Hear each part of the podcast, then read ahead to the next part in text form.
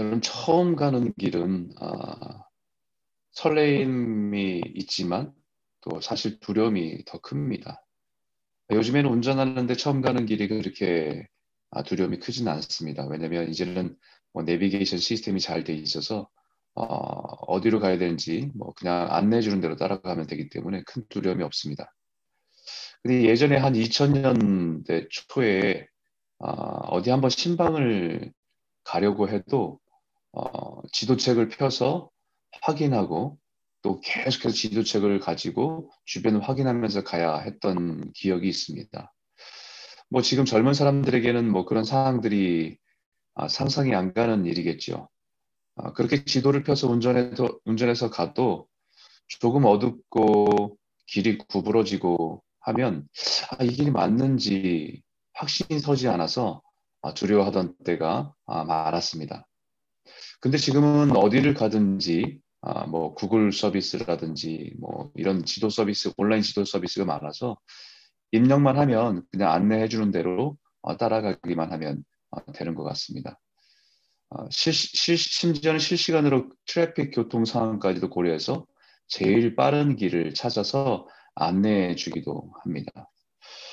어쩌면 자문은 우리 인생길을 우리의 시각에서 보지 않고 하나님의 시각에서 보고 신뢰하는 훈련을 하는 것 같습니다.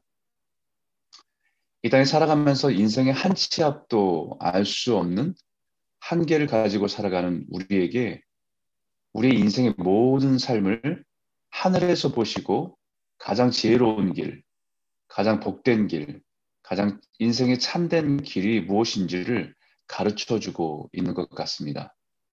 마치 영적 내비, 내비게이션과 같이 하나님의 시각에서 우리의 인생길을 안내해 주는 역할을 하고 있습니다. 8절을 보게 되면 죄를 크게 범한 자의 길은 심히 구부러지고 깨끗한 자의 길은 고든이라 라고 말씀하듯이 우리가 걸어가야 할 인생의 길은 하나님이 보실 때의 고든 길입니다. 하나님이 보실 때 고든 길. 그러나 사람들이 볼 때는 좁은 길일 수 있습니다. 오히려 세상 사람들이 걸어가는 길이 넓어 보이고 편해 보입니다. 우리 좁은 시야로 볼 때는 그들의 인생이 제대로 된 길을 가고 있는 것 같아 보일 때가 있습니다. 그러나 땅에서 보는 시야와 하늘에서 보는 시야는 다릅니다. 그렇기 때문에 우리는 우리 인생의 길을 걸어갈 때 반드시 인정해야 할 것이 있습니다. 내가 느끼는 느낌보다 내비게이션이 정확하다. 다시 적용해서 말하면 우리가 보는 것보다 하늘에서 보시는 하나님께서 가르쳐 주시는 길이 더 정확하고 옳은 길이다라는 것입니다. 그 하나님이 우리를 인도하신다. 그래서 오늘 잠언은 우리 눈에는 좋아 보이지만 따라가서는 안 되는 인생길이 있음을 가르쳐 줍니다. 그리고 우리가 쉽게 착각하고 빠져들 수 있는 길을 길이 있음을 가르쳐 줍니다. 그 길이 예배와 삶의 불일치된 삶입니다. 3절인데요. 공의와 정의를 행하는 것은 제사 드리는 것보다 여호와께서 기쁘게 여기시느니라. 이 말씀은 제사와 예배를 드리는 것보다 세상에서 공의와 정의를 행하는 것이 더 중요하다는 그런 말이 아닙니다. 2절과 함께 보아야 되는데요. 사람의 행위가 자기 보기에는 모두 정직하여도 여호와는 마음을 감찰하시느니라. 우리가 사람들 보기에 정직하고 거룩해 보이는데 익숙한 것이 제사 드린 것이고 예배 드린 것일 수 있습니다. 자신의 삶을 거룩함으로 경건함으로 보이기 위해서 포장할 수 있는 것이 제사 드리는 것, 예배 드리고 있다는 자기 만족일 수 있다는 것이죠. 우리의 삶은 구부러지고 잘못된 길을 가고 있음에도 불구하고 자신이 지금 제사를 드리고 있음으로 인해서 스스로 옳은 길을 가고 있다고 자기를 기만하고 자기를 속일 수 있는 사람들이 우리들입니다. 사울 왕이 그랬습니다. 하나님의 말씀을 순종하지 않고 자기 마음에 있는 탐욕을 따라서 전쟁에서 얻은 좋은 것을 소유하려고 했지만 사람들에게 보여지는 모습은 그 탈취한 재물로 제사를 드리는 모습.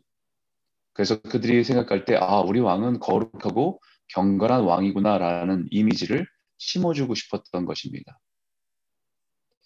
그러나 그런 사울에게 사무엘이 전한 하나님의 말씀은 뭡니까? 순종이 제사보다 낫고 듣는 것이 숫 양의 기름보다 나으니라고 말씀하신 것입니다. 사람들이 볼 수 없는 우리의 마음은 하나님께서 다 감찰하신다. 하나님께서는 다 보고 계시다라는 것입니다.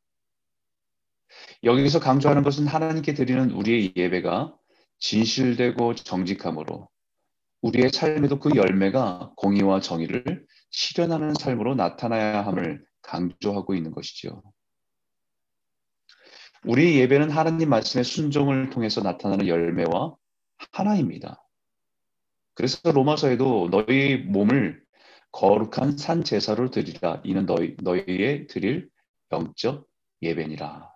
라고 말씀하신 것입니다. 그래서 공의와 정의를 행하는 것은 예배를 드리는 자의 삶의 예배이기 때문입니다. 그래서 8절에 죄를 크게 범한 자의 길은 심히 구부러지고 깨끗한 자의 길은 고든이라 라고 말씀하시듯이 우리가 걸어가야 할 인생의 길은 깨끗하고 고든 길입니다. 하나님 보실 때 고든 길입니다.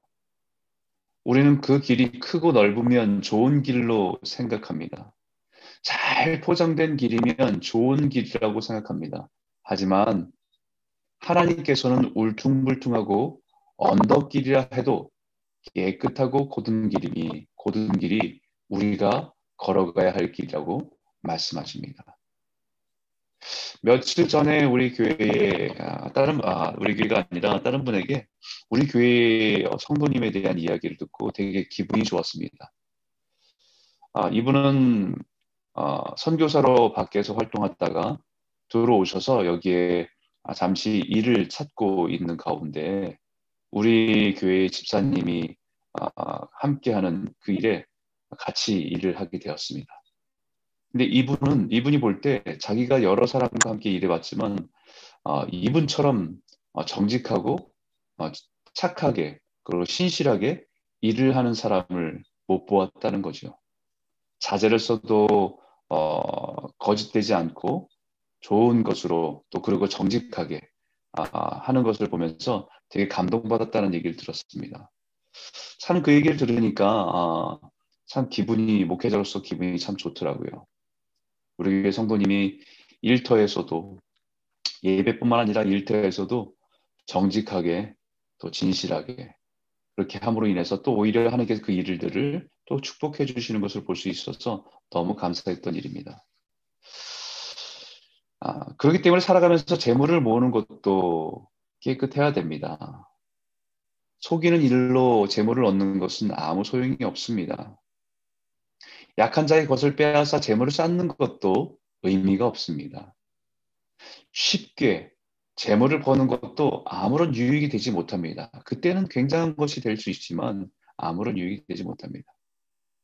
부지런하게 성실하게 땀 흘려 일하는 것으로 재물이 땀 흘려 땀 흘려 일하는 것으로 얻는 재물이 축복입니다. 이 말이 여러분 이 시대에 얼마나 미련한 말이 되었는지 모릅니다. 그렇게 해서 집 하나 제대로 장만할 수 없는 현실에서 그 말이 얼마나 동떨어져 있는 말처럼 들리는지 모릅니다. 하지만 분명한 것 한 가지. 모든 재물은 하나님께서 우리 인생에 부어주시고 허락하시는 축복이라는 것, 그것을 잊어서는 안 됩니다. 결코 우리 인생은 재물에 많고 적음으로 만족하는 삶이 아니라는 것이죠. 그래서 구절에 다투는 여인과 함께 큰 집에 사는 것보다 움막에 사는 것이 나으니라라고 극단적으로 비유해서 말씀하시는 것입니다. 아무리 재물이 많고 큰 집에 살아도 영적인 평안이 없는 갈등과 다툼이 가정이 그 가, 다툼이 있는 가정이 무슨 의미가 있겠습니까? 사람들에게는 행복한 가정으로 보일 수 있습니다. 좋은 집에, 좋은 차에, 아, 때마다 좋은 곳으로 여행 다니고 자기가 원하는 것을 마음대로 소유하고 즐기고 많은 사람들에게 부러움의 대상이 될 수 있습니다. 그러나 하나님은 우리의 마음만 감찰하시는 것이 아니라 그 가정도 속속들이 감찰하시고 아십니다. 12절에 의로운 자는 악인의 집을 감찰하시고 악인을 환란에서 건지시느니라 환란에 던지시느니라라고 말씀하십니다. 하나님 앞에서 감출 것이 없다는 거지요. 고난이 오면 그 가정의 영적인 실체가 다 드러납니다. 하나님께서는 우리가 걸어가는 인생의 길이 깨끗하기를 원하십니다. 재물을 쌓기보다는 재물을 통해서 가난한 자와 연약한 자를 돕고 나누는 일에 사용되기를 원하십니다. 재물은 우리의 마음과 삶을 깨끗하게 하는 축복의 통로이고 도구이기 때문입니다. 사랑하는 성도 여러분, 오늘도 우리가 걸어가는 인생길이 깨끗하고 고든 길을 따라 걸어가시기를 소원합니다. 나는 길이요, 진리요, 생명이신 예수님이 보여주신 그 길을 따라 걷기를 소원합니다.